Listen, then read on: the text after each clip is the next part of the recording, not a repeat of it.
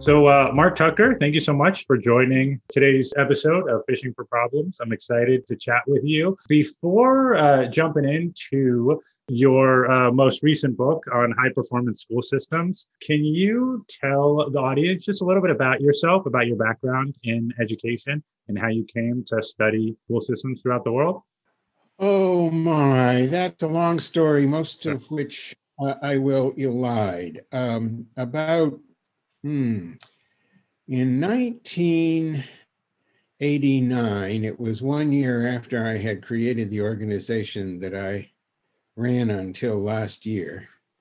Uh, I assembled a group of fairly distinguished people, cabinet secretaries, governors, and so on The question in front of us was how the United States could prevail in international economic competition uh, to survive and prosper in what appeared to be a coming age of globalization.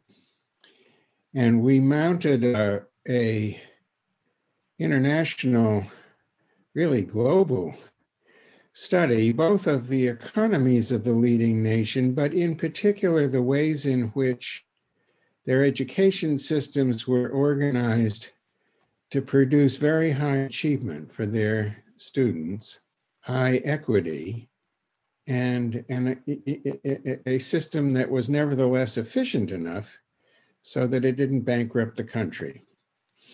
And we found, as you might expect, that there was a very close relationship between countries' success in educating their kids and their economic success. We have been pursuing those issues ever since. And, uh, and so I found myself deeply involved in trying to better understand over the, the last 30 years how countries succeed or fail to succeed in educating their kids to high standards. That's what I have ended up devoting most of my life to. And uh, since you started studying this, uh, what big changes have you seen in the last uh, in the last thirty years? That's a very good question. Um, it has many answers. Uh, the frightening thing that I have seen is more and more countries entering this of high performers. And the group of countries doing that, leaving the United States farther and farther behind. And when you say farther and farther behind, what do you what do you mean by that? Well, there are now uh, uh, uh using the OECD PISA studies as the measure. That is by far the most widely admired international comparison of student achievement. Using, using the PISA assessments as your metric, there are now more than 30 countries that outperform American students in mathematics, on the order of 18 that outperform the United States in science. Quite a few that outperform the United States in in uh, in reading. Uh, this is what PISA measures. If you look at the difference in performance between the typical American high school graduate and the graduates of the of the students in the top 10 or 15 performing study uh, countries, what you see is that the average student in the top performing countries graduates with the equivalent of two and a half to three years more education than the typical American high school graduate. In practical terms, what this actually ends up meaning is that when we send a typical American high school graduate off to what we call college, a community college or uh, a typical state college. What the American student is doing is going into an institution called college, which is offering a program comparable to the program offered in high school in the top performing countries. They're not going to college at all in global terms. And so, beyond the obvious reasons, why, why is that a problem that we're falling behind? Well, uh, it, it, there are a number of reasons it's a problem. I'll give you the top level. If you look at what has been happening since the 1970s in terms of globalization and advancing technology, you see a world tur- turned upside down. Prior to the 1970s, most people in the United States, workers, were competing with workers in the same metropolitan area, in the same region, maybe in the same state.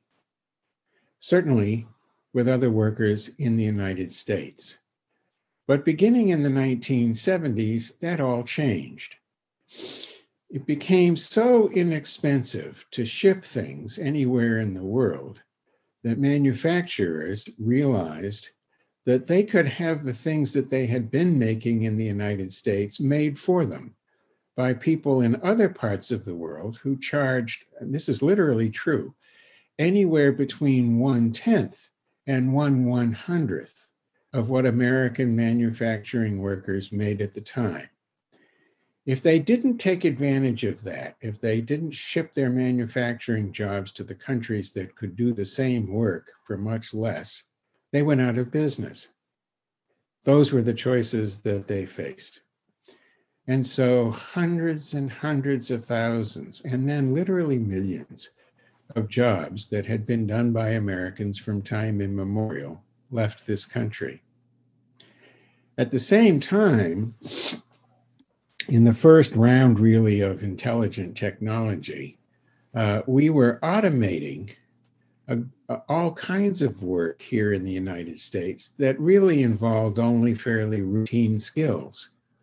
So when we went to the gas station, I remember going to the gas station in the 50s and 60s, and you went in and somebody pumped your gas for you, and they washed your windshield for you, and they washed off your headlights, and all that.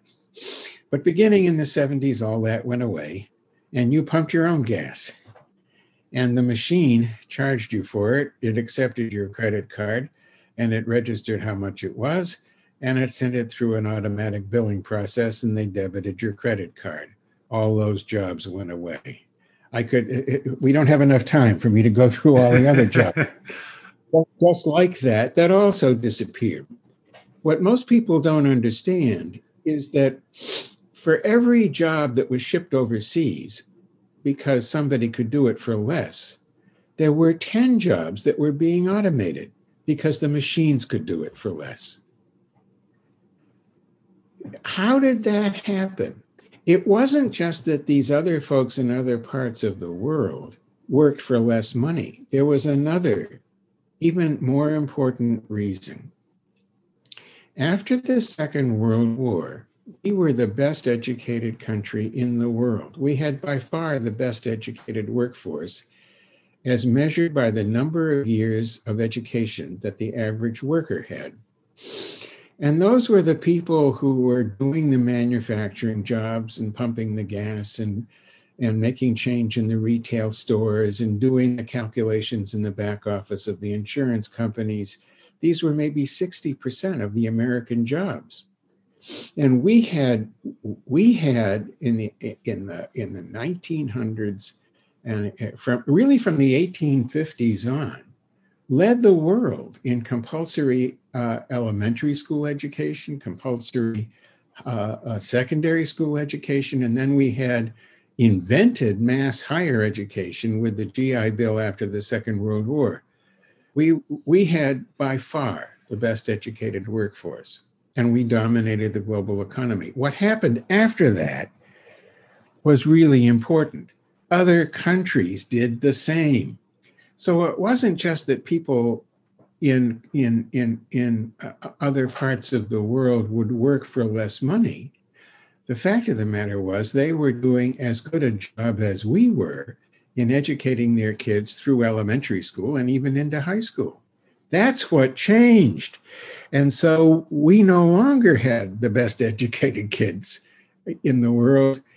what we actually had was a fairly poorly educated workforce that was charging a lot more for its services than other equally well educated workforces in other parts of the world. That's what changed. And I think most American educators have no idea of that. They don't quite understand what's happened to our country.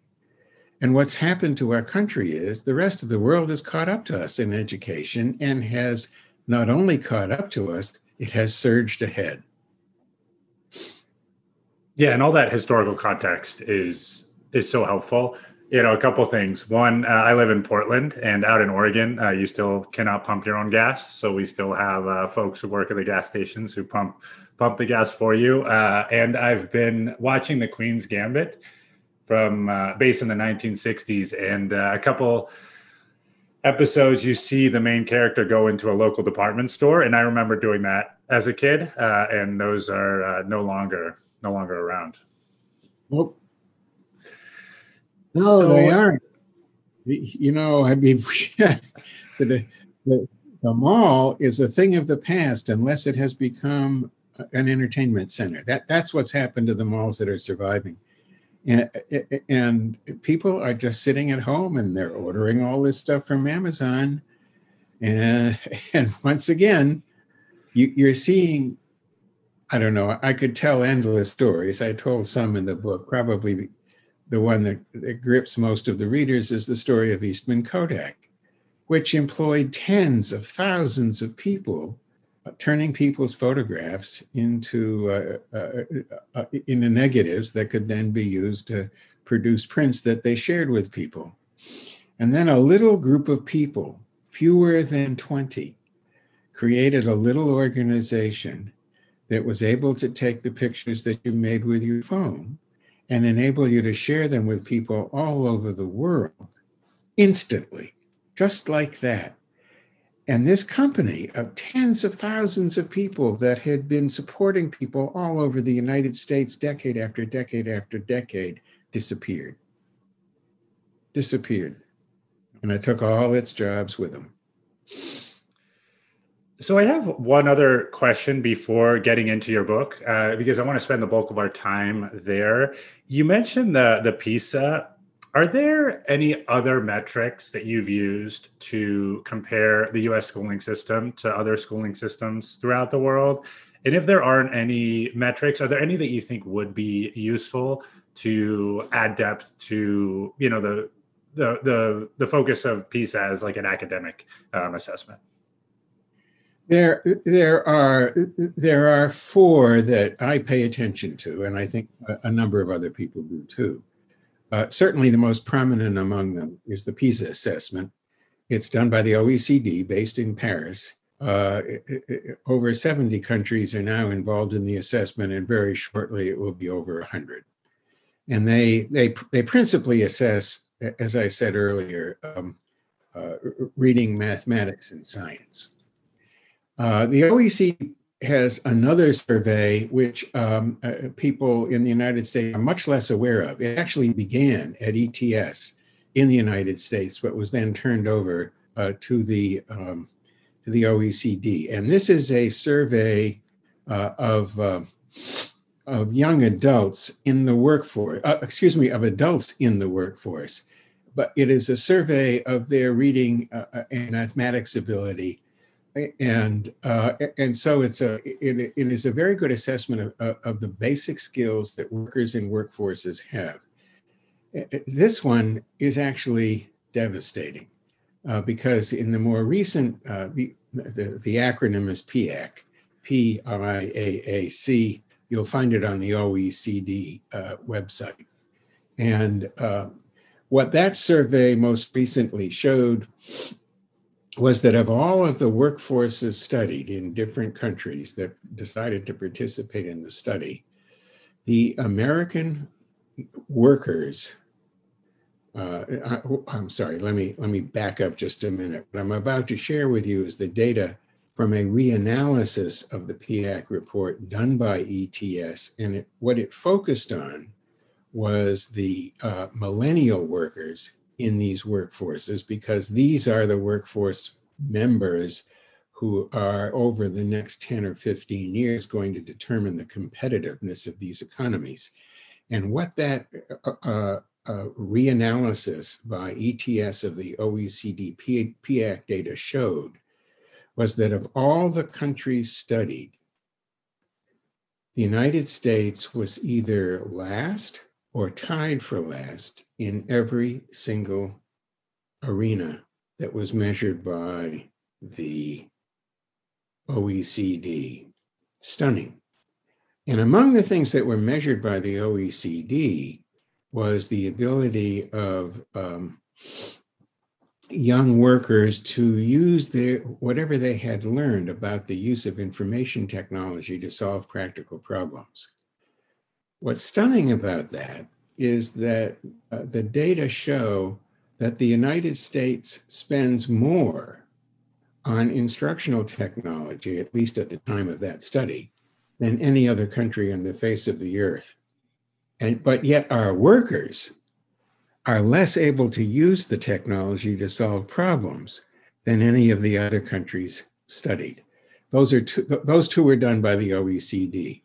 Uh, then there is uh, uh, a, a, a, very well-known um, uh, uh, set of uh, studies of mathematics and science, um, and, that that is a, a study that actually preceded by quite a few years the development of of the of the PISA tests by OECD. The, those assessments have been around for quite a long time. At one point, they were named uh, the third International Mathematics and Science Study. The same acronym is now used, but because it's long after the third, they have the acronym. Uh, and the last is the PIRLS study, P-I-R-L-S. It's a, it's a study of reading um, ability among nations. Um, both of these studies, the PIRLS study and the uh, uh, um, the one I just mentioned, the the the, the TIMSS study, um, are very well done, but they involve uh, many fewer countries than uh, than than the TIMSS study. Um, and, and, and, so less attention is paid to them, but they are worth looking at. But I must say that the, the data that you get from all four studies is consistent with what I told you about the findings from the PISA study. Thank you, and I'll link uh, link those in the in the show notes. Um, so uh, if anybody's interested in uh, looking at those, they can access them that way. Um, so let's transition to uh, to your book uh, because I think it's it's a fascinating book um, and uh, it was a good read. Uh, so you start the book by saying that there's never been a more frustrating time to be a school leader in the United States, whether you are a superintendent of schools, a central office executive, or a school principal. That's because the system designed a century ago to solve a very different set of problems than the ones the nation now faces does not work anymore. That's a direct quote from your book. And granted, the situation has changed a bit due to COVID, um, but I would imagine you still agree with this statement. Uh, why do you start your book with this? Why is it so frustrating to be a school leader in the U.S.? well, for the reason that I that, that I very briefly summarized there, which is to say that uh, we have a system in the United States for public education that was invented in more or less its current form about 100 years ago. And this is in the, in the early 20th century. It, and it was, a, it was a time when the United States was on its way to becoming the world's most important um, most important economic power.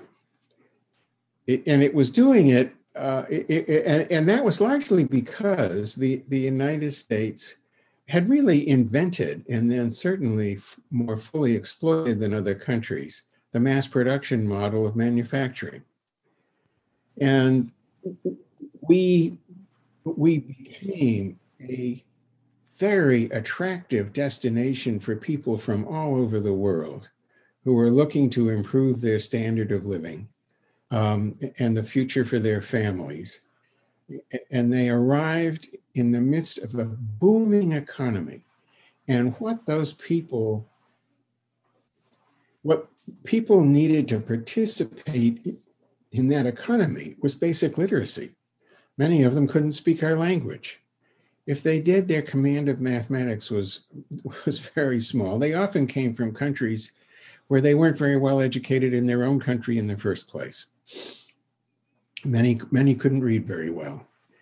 And, and, and so they were coming into a country where, the, where and it was at that time that, that uh, we were making secondary education uh, compulsory. Uh, there were very few colleges and universities. Uh, and, and, so the demand was to give kids basic literacy and practical skills and, and, to turn them into Americans. I mean, that's that's the way they viewed the, the challenge at the time. And it was an enormous challenge. And and we we in order to do that we needed an enormous number of school teachers it was a it was a world in which there were very few college educated people at all so we basically created institutions called normal schools that turned out teachers who had about 2 years more education than their students did and that was all they needed because the, the, the, the kind of education that was required was not particularly demanding.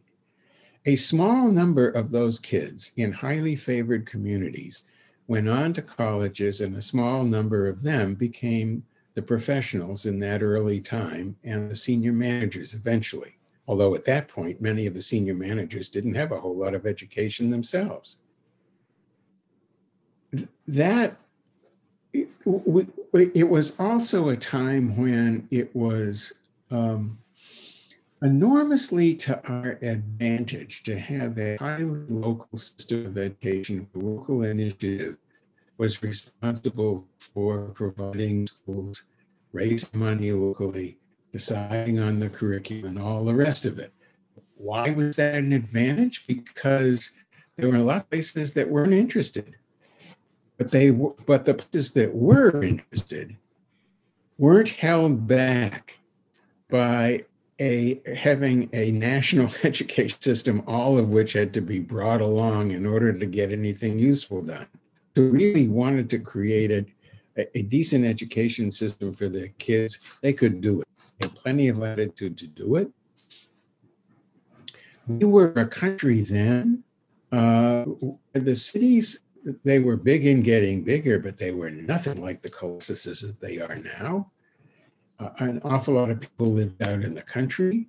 Uh, you had rich people and poor people living together.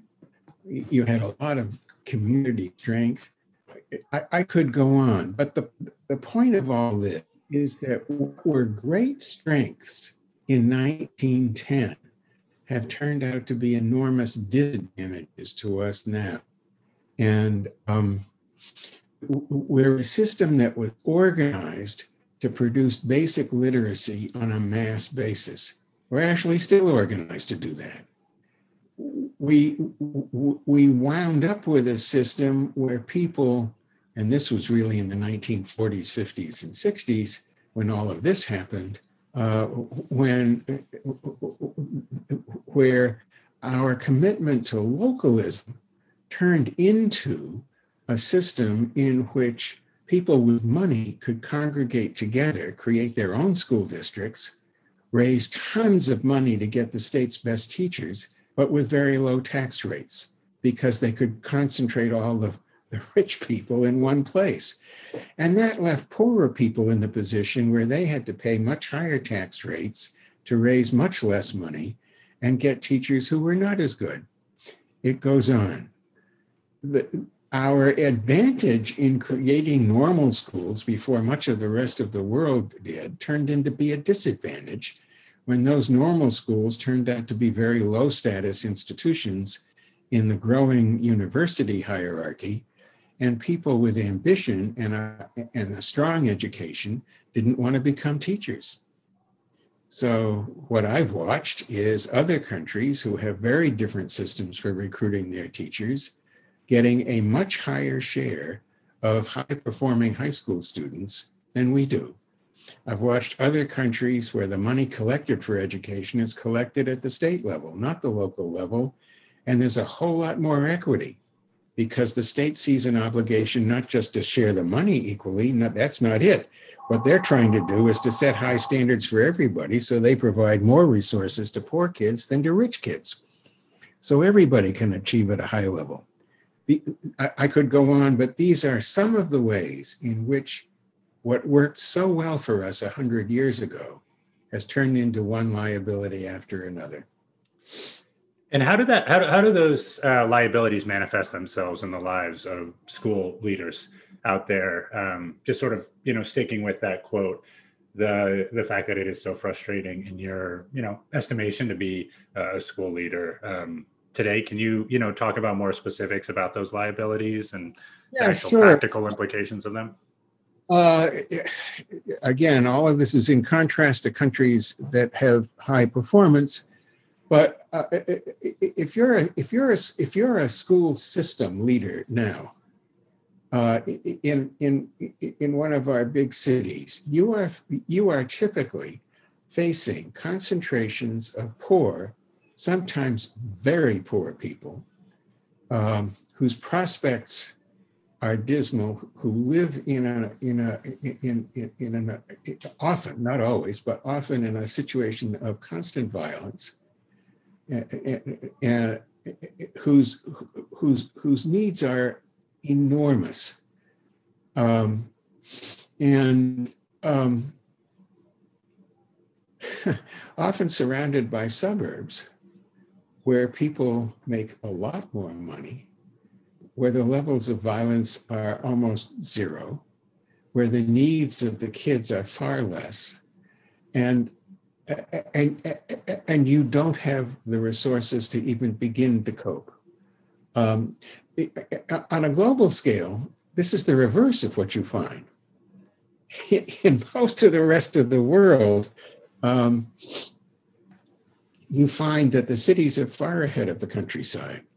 You don't have these concentrations of poverty.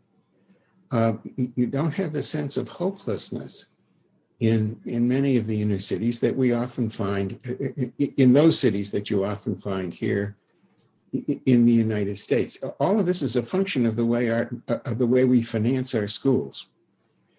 If you if you if you live in, uh, let, let me just step back just a second.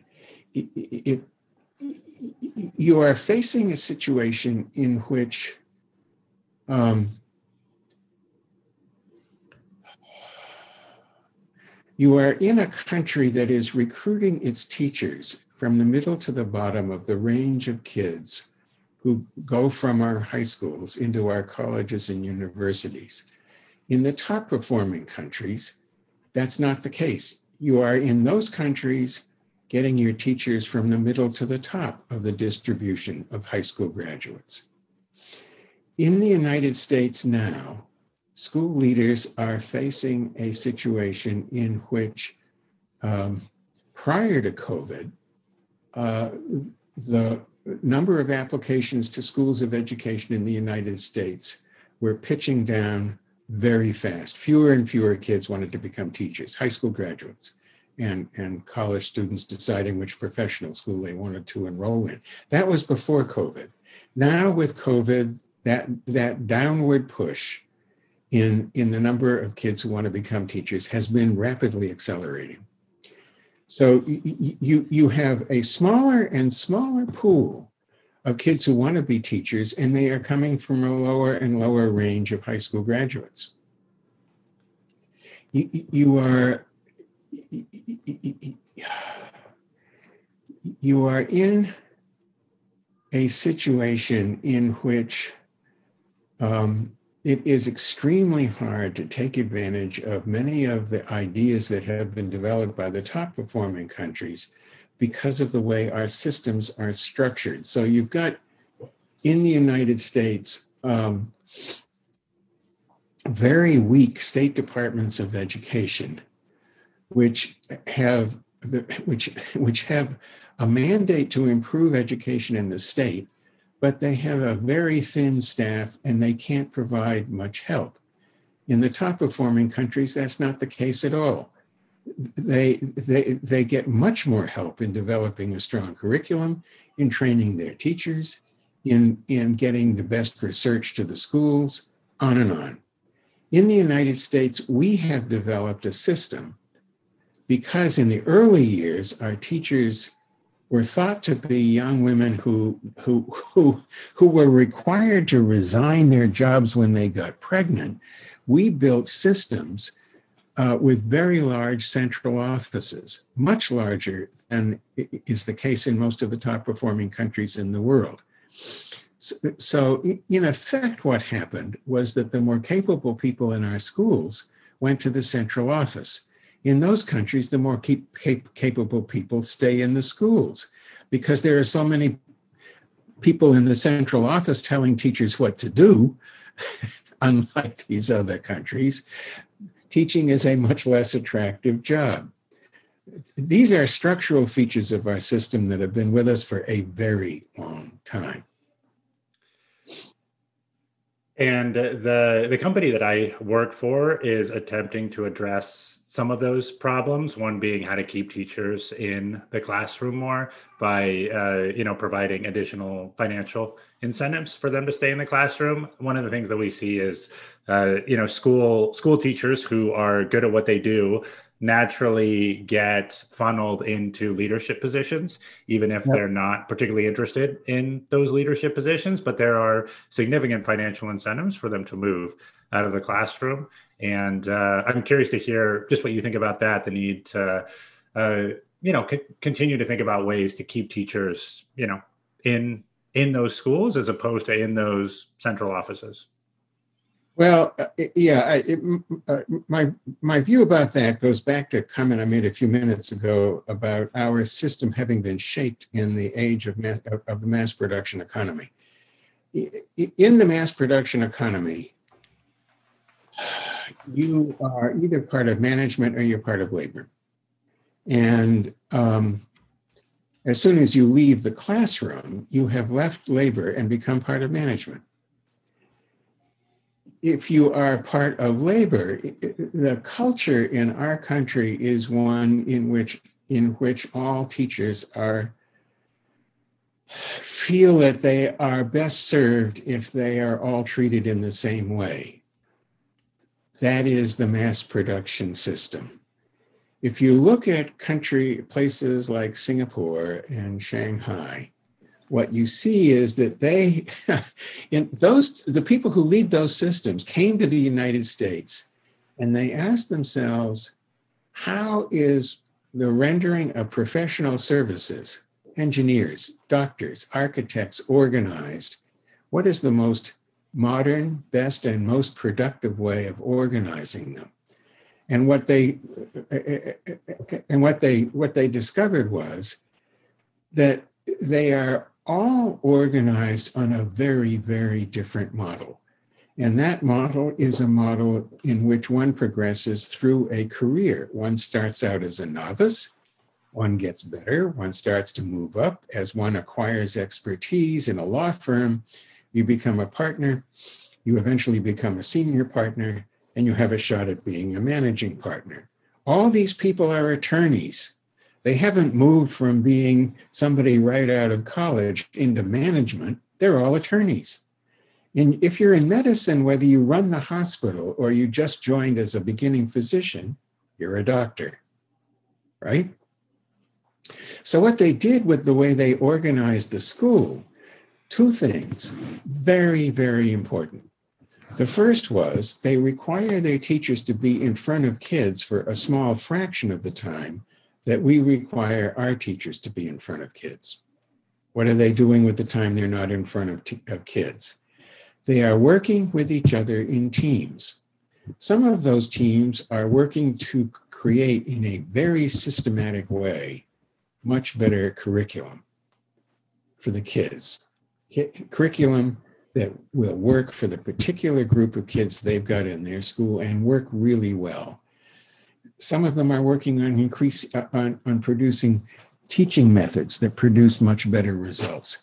Some of them are working um, are working, uh, and and those groups are order, organized by subject matter. Other groups are organized by the grade that they're uh, teaching in, and in those in when those teams meet, what they're doing is identifying kids who start are just starting to fall behind. And in their meetings, they pool their knowledge about those kids trying to figure out whether the problem is the kid can't read, or the problem is they don't have glasses, or the problem is their family is falling apart, or the problem is the violence on the streets and the fact that their brother just died. It could be any of these things, right? They pool their knowledge about what the problem is. They figure out what they think the most likely uh, uh, uh, diagnosis is. And then they designate a member of their group to go and work on that and bring it back to the group to see what happens. They, they're doing this all the time. They, they're not waiting until their kids, until the end of the year for a test that shows the kids are so far behind that it's a mountain to get back. They're doing it in real time. Another way that they use that extra time is to is to spend a lot of it with individual kids who need extra help. Maybe before school, maybe during the lunch hour, maybe after school, maybe on the weekend or with a small group of kids who need the same kind of help. So they're they they have the same amount of time they had before, but they're using it very, very differently. They're also spending a lot of time in each other's classrooms. Some of it is to is, to critique a curriculum unit that they all worked on when it's being demonstrated by one of them. Others because a teacher has a reputation for doing something particularly well and they want to learn from them and so on. What that is combined with a very different way of organizing a teacher's career. So now imagine that you're a a, brand new teacher. You're, you're, you've just been hired. You would typically, in those countries, spend a year to two years under the direct supervision of a master teacher who is released from a good deal of her teaching load in order specifically to mentor, train, and develop these new teachers. Uh, so you are spending time watching that teacher teach, and that teacher is watching you teach and, and, and coaching you all the way. Uh, very intense. As part of that, you as a novice join some of these teams. You learn how to be a team member and a strong contributor. Over the course of your career, you move from being a novice to a practicing teacher, fully licensed, and then you start to move up. You become a leader of teams, and then you become a leader of leaders of teams. The top of that is the master teacher. And there might be only one or two or three, in a school. In Shanghai, the top is a professor teacher, where that teacher is, is so good that they are the lead teachers in schools that are attached to universities where, where, where, where, where teachers first go to college. And they are actually members, full members of the university faculty, as well as of the school and school district after you achieve proficiency as a teacher, you can decide whether you want to go into administration, whether you want to go up to master teacher, or whether you want to go into a specialty that might get you into the Ministry of Education. All the way along, as you acquire expertise, and that expertise is demonstrated, you get more status, you get more responsibility, you get more authority, and you get more pay. It's the opposite of the American system. In the American system, you're all the same. Doesn't matter whether you do a good job or a bad job. Doesn't matter whether you keep developing your expertise or you just stop and do the same thing over and over again. In these systems, expertise is everything. And what is crucial about this is that in the system I just described to you, you not only have a, an enormous incentive to get more expertise, you have an enormous incentive to share it with others. And what that means is that the school is getting better and better and better at what it's doing. Not just the individual teachers, but the whole school is getting better all the time. It's a design for that. You have a, a positive feedback loop and almost a one plus one equals three type of situation. So it's it's not it's not a monetary incentive to teachers to stay in the classroom. It's it, it's it's a whole system of organization and management that produces that result. Of course, yeah, and the, the financial piece is one component of it, but as you have uh, so eloquently alluded to, there's a lot more to it than just paying teachers a little bit more. That's right. Well, so you talk a lot about systems. We've talked about teachers. Um, I want to talk a little bit about uh, school leaders, uh, district leaders, state leaders, system leaders. And it's this question is based on an idea that you present in your book that I found to be particularly interesting. Um, it's it's a unique perspective on the role of the system leader, and you know you reference um, Elon Musk's attempt to create a rocket for commercial space travel. You write that Musk, and you quote, needed not just a good design, but a fundamentally different design, one that would get top notch results for much less money. You later write that, quote, well constructed systems are no accident, they are designed, which means that they have designers. And at the end of your book, you state that the primary role of a school leader should be chief designer. So, this is, I think, a, a, a unique perspective on what the role of the school leader should be. So, why is it important that a system leader should act as a chief designer as opposed to you know the role that they're playing right now as you know primarily a, a manager of other people? Well, the answer to that is very simple. The system that we have from coast to coast is not working. And uh, what the, uh, I know most school people don't like to hear this, but what the data show is that putting more money into the system that we have doesn't produce better results. And that finding, by the way, is not just a finding for the United States, it's global the, the over if you look at the if you look at the United States over the last uh, 30 or 40 years, what you see is that the cost per student, uh, the cost of educating a student in the United States on average has more than doubled in real dollars. That's after accounting for inflation. But as long as we have had NAEP, the achievement of high school kids in reading and mathematics, the two core basic skills, hasn't changed at all.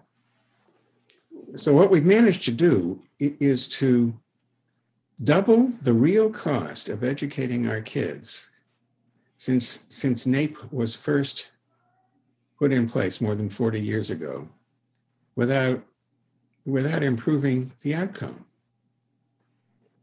What that is a sign of is that the problem isn't the amount of resources, the problem is the way they're used. It turns out that we actually spend more money than most of the countries with, with much higher student performance per student than they do. If you, if you think about that for, for a minute, the only reasonable conclusion is it's the system that's the problem. It's the way we're spending the money, it's the way the system is structured, which comes back to the point I was making earlier. Our system is structured to produce basic skills in people who don't have them, with a, with a minority going on for more. The question is how to create a very different kind of system. Why? Because Intelligent technology, automation, is taking the bottom half of the jobs. Whoa, what does that mean? That means that about half the kids who are com- coming out of our high schools can look forward to hardly any future at all, unless we educate them to much higher standards. The information I just shared with you says we aren't going to solve that problem by spending more money in our schools. The only possible way to solve it is by redesigning the system. So then the question is who's going to do the redesign? And, and what I said in the book was That's you. That's the people reading the book. That's the superintendents of schools. That's the school boards. That's the top people in the school district. It's the central office staff. It's the principals. It's the heads of the teachers unions. These are the people, these are these are our education professionals.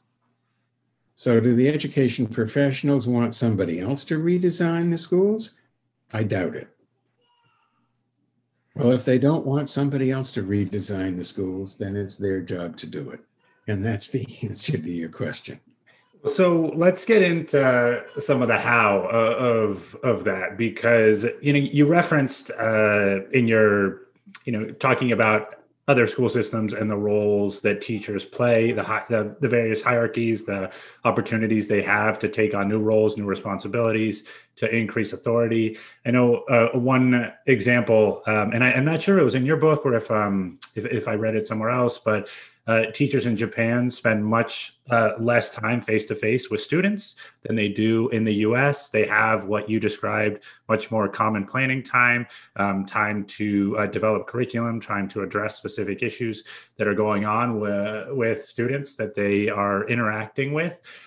How do we actually how do we get there? How do we change the american schooling system to become more like those other schooling systems? And maybe it's maybe it's not necessarily more like those, but to improve upon itself. Um, and you know, a part of that too. I'm curious how you think about COVID uh, as a potential tool to help transform the American schooling system as well. Good questions. So, uh, the way I think about that is the following. I think it is extremely hard to change a social institution, especially one like schools that people think they understand. And and and about which they have very strong feelings. Unless it seems to them that it is far more dangerous to do something very different than to continue what, doing what they have been doing And we are nowhere near that threshold. This is what I mean by that. Let's just look at three very different kinds of American families. In our wealthy school districts, you have you have parents that are being very well served or be- believe they are being very well served by the system that's already in place it's their kids who get the best teachers in the state. It's their kids who have the best facilities. It's their kids who have the strongest curriculum. It's their kids who have the best chance of getting into the most exclusive universities and from the most exclusive universities to the best jobs. So, what incentive do they have for redesigning the system? Question number one. The next chunk of parents, if you will, are the folks in the middle. They're not the people I'm about to talk about. That is, the people who live in inner cities or out in rural areas where the schools are obviously distressed. They're the people who live in most suburban schools. And they they watch they they read some of them do newspapers and read magazines and CTV, and, and they get a general picture which persuades them that the schools in the country as a whole are in trouble. But year after year, they report to the pollsters that they think their own schools are pretty darn good. And, and why do they, just as you did, people laugh when, when I say that because they know it's true. Yeah, I'm, I'm familiar with that data. Yeah. The question, of course, is why? And I think there's a perfectly good reason why. If they're parents, they see their kids bringing home work, homework to do that uh, ask them to do stuff that seems more complicated and difficult than what they had to do in the same subject at the same grade level when they were in school. And their kids are getting A's and B's. They reasonably conclude from that that their kids are doing really well. Why wouldn't they? Right? So they have two messages. The one they get from the TV that says that the system as a whole isn't very good, and they internalize that. And the other message that their own kids are doing fine. Thank you very much. So, for different reasons, they come to the same conclusion that the wealthy parents come to. Our schools are doing okay. We need to, the, the actual message the second group gets is we need to change the schools, but not our schools. So we need to change the schools for the poor kids, or the black kids, or the brown kids, but not for my kids. And then we have the kids who are poor, black, brown, and and uh, generally disadvantaged, living in the inner city, and many kids, many of whom are white, who are living out in rural areas, whose schools aren't are are not very good. And in many of those places, the parents are deeply aware of that, but they don't have much political power. So they're not about to change the schools because they can't.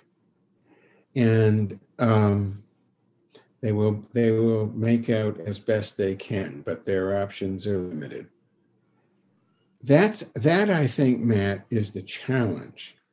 And I don't think it's going to be overcome until American parents see the link between the way the economy is functioning and the prospects that their kids have. The, the kids in the wealthy communities, the parents in the wealthy communities, aren't going to support significant changes in the structure of the education system unless they begin to realize that the failures of our education system are going to bring down the whole country, which is true. They will bring down the whole country, but we aren't going to change the system until the wealthy people who have the most power in the society end up believing that. And they're not going to believe that until they see that their own economic and political welfare is really threatened unless everybody is learning at high levels. Why? I told you why. Because they're doing really well in the system as it is now, as they see it.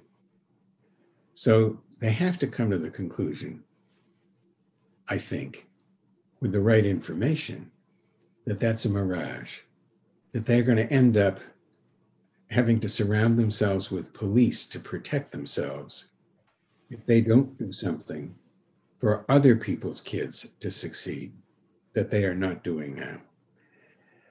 I don't think that link has been made by hardly any of our political leaders and by our intellectual leaders. Most people just don't understand that link. They don't understand how it works. They don't understand that much of the political grief this country is now experiencing is because so many people in our country no longer have an education that will allow them to survive and prosper. And that's going to get worse. And it's everybody's business. That is also true of the second group that I mentioned.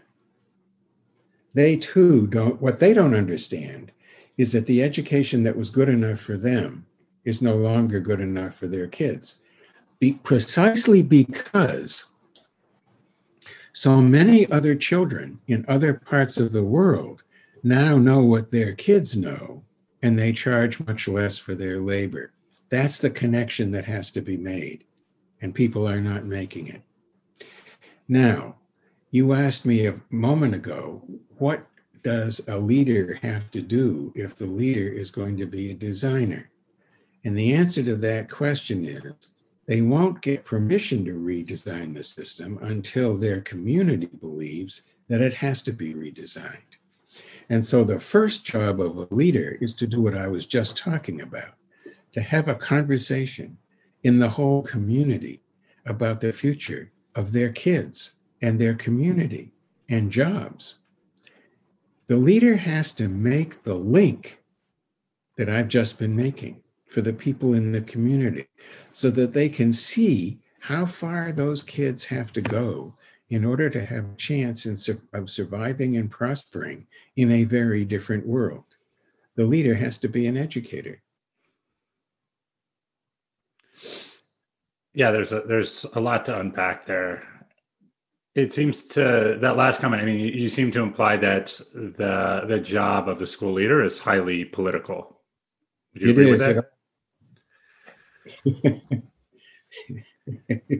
I, that's my view.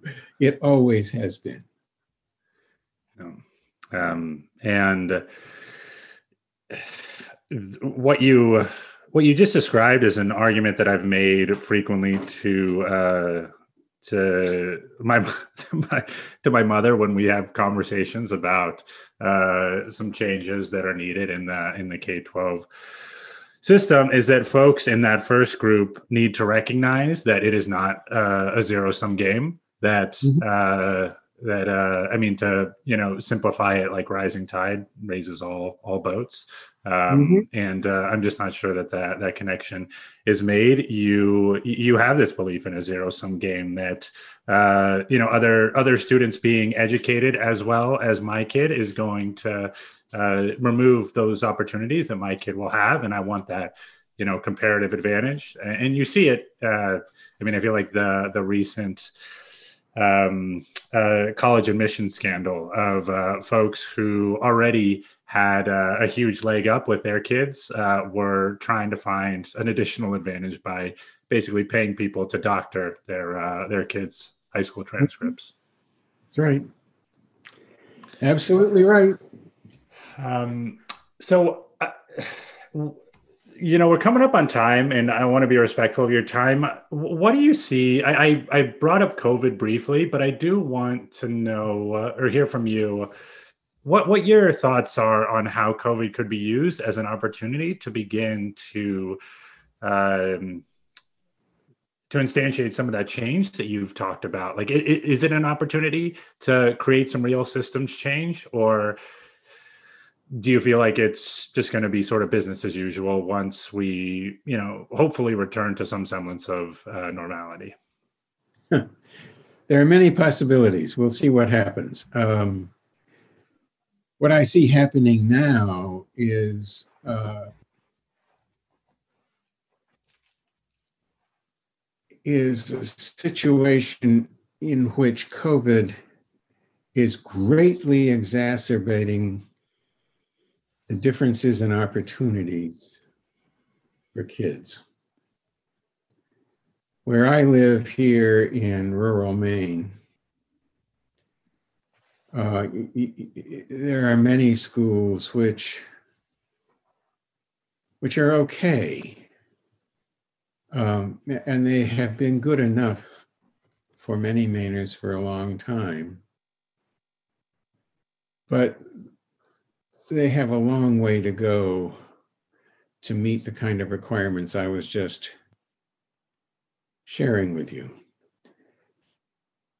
In many of those communities, those kids are now getting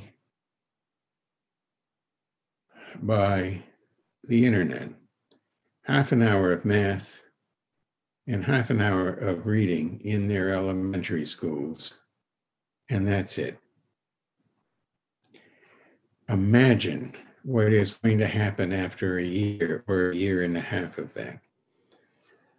I see much the same thing happening in a number of our urban communities for somewhat different reasons. I, I mean, the, the technology issues are different uh, and, and, so on, but they end up with the same result. In, in many of the urban communities, um,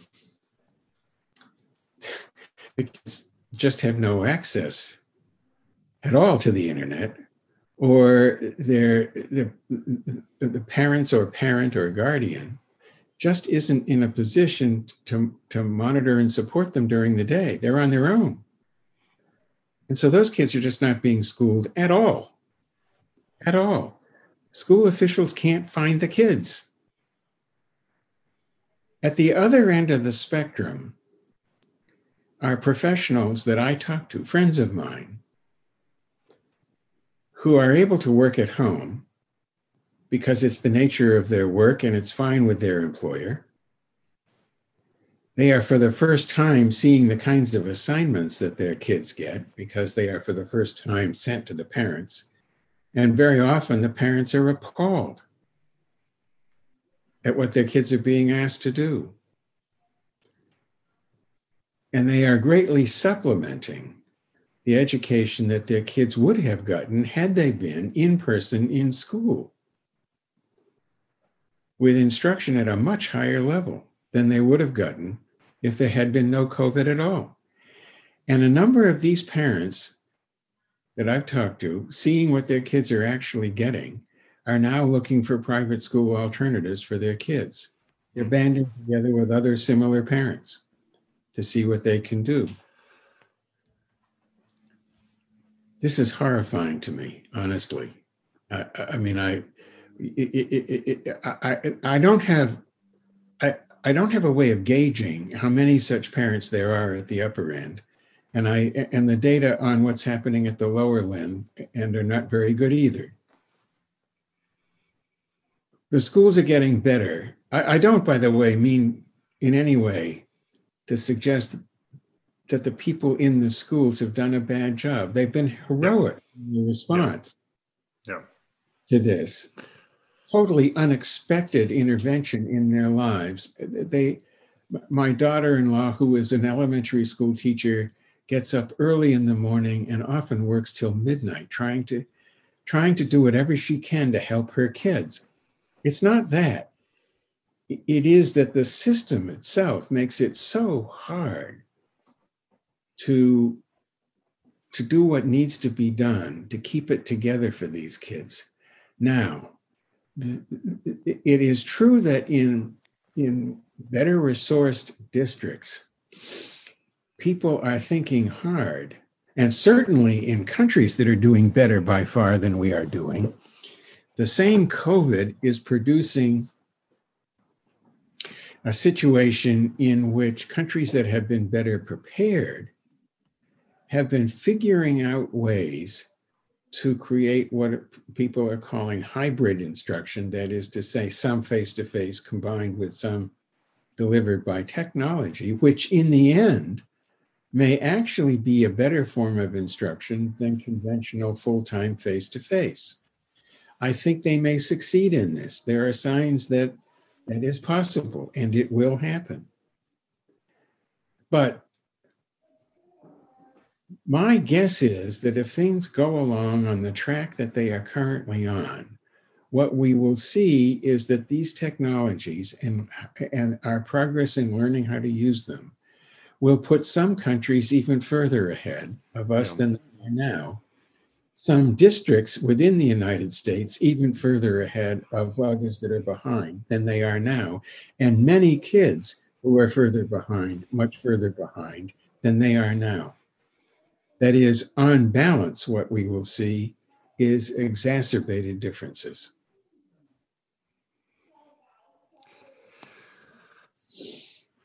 Well, I guess we will uh, not end on a high note, um, but um, yeah, I hear I hear what you're saying, and uh, you know I'm, I'm, seeing I'm seeing similar things on my end. Um, and I appreciate you also calling out that it's not a product of teachers not working hard. It's a product of the system, um, you know, not being able to to support all students, and the fact that we are likely going to see a further widening of uh, an already deeply troubling gap in uh, in access to quality education. Um, do you have maybe one one recommendation or one if, if a school leader was listening to this um, in the us one recommendation that you could give them to uh, begin to think about how to use covid as an opportunity to transform the instruction that they're providing to their kiddos. Oh my um,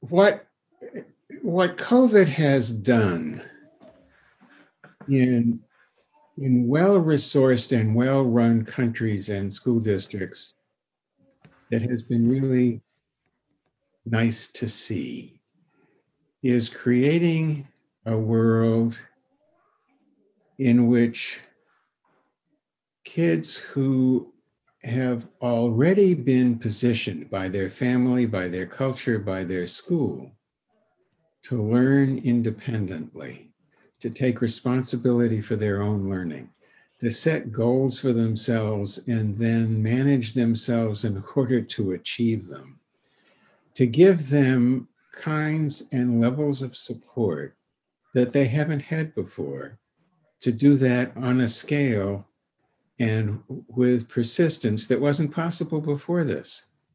It's been really interesting to see that happen. It's precisely because of that that the best performing district schools and countries now see an opportunity to use these technologies to supplement what they've been doing in face to face in ways that they plan to do when COVID is gone. And so, um, while I don't think that's the highest priority for districts that are going to wind up with untold numbers of kids who are a year and a half behind when this is over, or two years behind, I do think in districts that are better off than that, um, they can look at the experience of some of the people here in the United States and elsewhere in the world who have used these technologies well and wisely for the purposes I have just mentioned and see how they can extend what they have been offering to make it even better. That's not going to close the equity gap, but it will enrich the education of, of, of some kids in ways that might turn out to be important. Yeah, and who knows, maybe accelerate some of uh, the sort of traditional ways that we think about student growth over time, academic achievement over time, maybe more of that independent work instead of, you know, a student growing a year in a year, maybe more independent work gets them growing a year and a half or two years to potentially make up for some of the some of the lost time. I mean, that's, you know, speculation, um, but it is, this is this is something that I am particularly passionate about, um, and have had conversations uh, with uh, some of my professors about is this content versus skills focus in the American schooling system. And with COVID, you know, you have an opportunity to move from what I view as more of a content heavy focus um, to skills based um, instruction and trying to support students during this time. Students are at home and building those independent skills. Uh, and I was hoping that I would see more of it uh, in September when, um, you know, as I was thinking about this in April and March, uh, in May and June, uh, thinking about COVID as an opportunity. I haven't seen as much of it. Uh, and I think that you're seeing that students at home are struggling because you can't just assume that a third grader or a sixth grader or a ninth grader knows what to do. You know, if you give them some of this asynchronous learning time. Uh, so there needs to be more of that explicit like soft skill development um, but you know whether that happens uh, you know at scale or whether it is going to be limited to some of these more high performing systems i think remains to be seen well i might just as we close matt i i i, I want to say that i'm really deeply deeply worried about the large fraction of kids who either got nothing yeah the school system couldn't locate them. Yeah. Uh, or provide them with some kind of connection to uh, uh, to instruction, um, or, or, or or because they just didn't get enough of it to make a difference, who will wind up way behind, way way behind when when when full time face to face instruction uh, comes back. And I think uh, I'm really hoping that a Biden administration takes that problem very, very seriously and asks itself, what can this country do for literally millions of kids who are so far behind that if we don't do something extraordinary, they they will struggle for the rest of their lives. And I don't you know, it, it could be something as simple and as straightforward as asking millions of American adults to spend two or three hours a week with some of these kids helping them to learn to read, helping them to do simple arithmetic, um, helping them to, to, in the ways that you're talking about, um, kind of recover their self confidence when they go back to school and have no idea what's going on because it's uh, beyond them. Um, I just think we we somehow have to mobilize the country to help these kids. Just sending them back to school, if they're a year and a half behind, what does that mean? Right? Yeah, I agree with that. And I remain, I don't want to say cautiously optimistic, but one of the schools that I, I taught at a charter school, granted, the work was unsustainable, working 100, 110, 120 hour weeks, but we had students come in in the fifth grade who are reading at a level a, a level B. I had a student who came from uh, Colombia in sixth grade who couldn't read a word of English. And by the end of sixth grade, he was reading above grade level. Uh, mm-hmm. Those kids who were reading at A and B grew. And by the time they left in eighth grade, they were reading at or above grade level. So it can be done. I think the the fact that there there needs to be you know a mass mobilization. I, I, agree with that, and I hope that we we see something like that because that would be for me as an educator and somebody who's passionate about that. That would be deeply exciting. I think these are, you know, they're trying times, but they're also um, you know they're opportunities to to do some some amazing stuff. Well, I appreciate your time. I know we ran over, um, but thank you so much for uh, for joining. I, I enjoyed this conversation very much, and you know, for anybody out there, school leaders, teachers, anybody interested in the K twelve system, I would highly recommend the book. I'll uh, link it in the show notes. But um, yeah, Marc Tucker, thanks so much for coming on. Thank you, Matt. Take care and good luck. Thanks.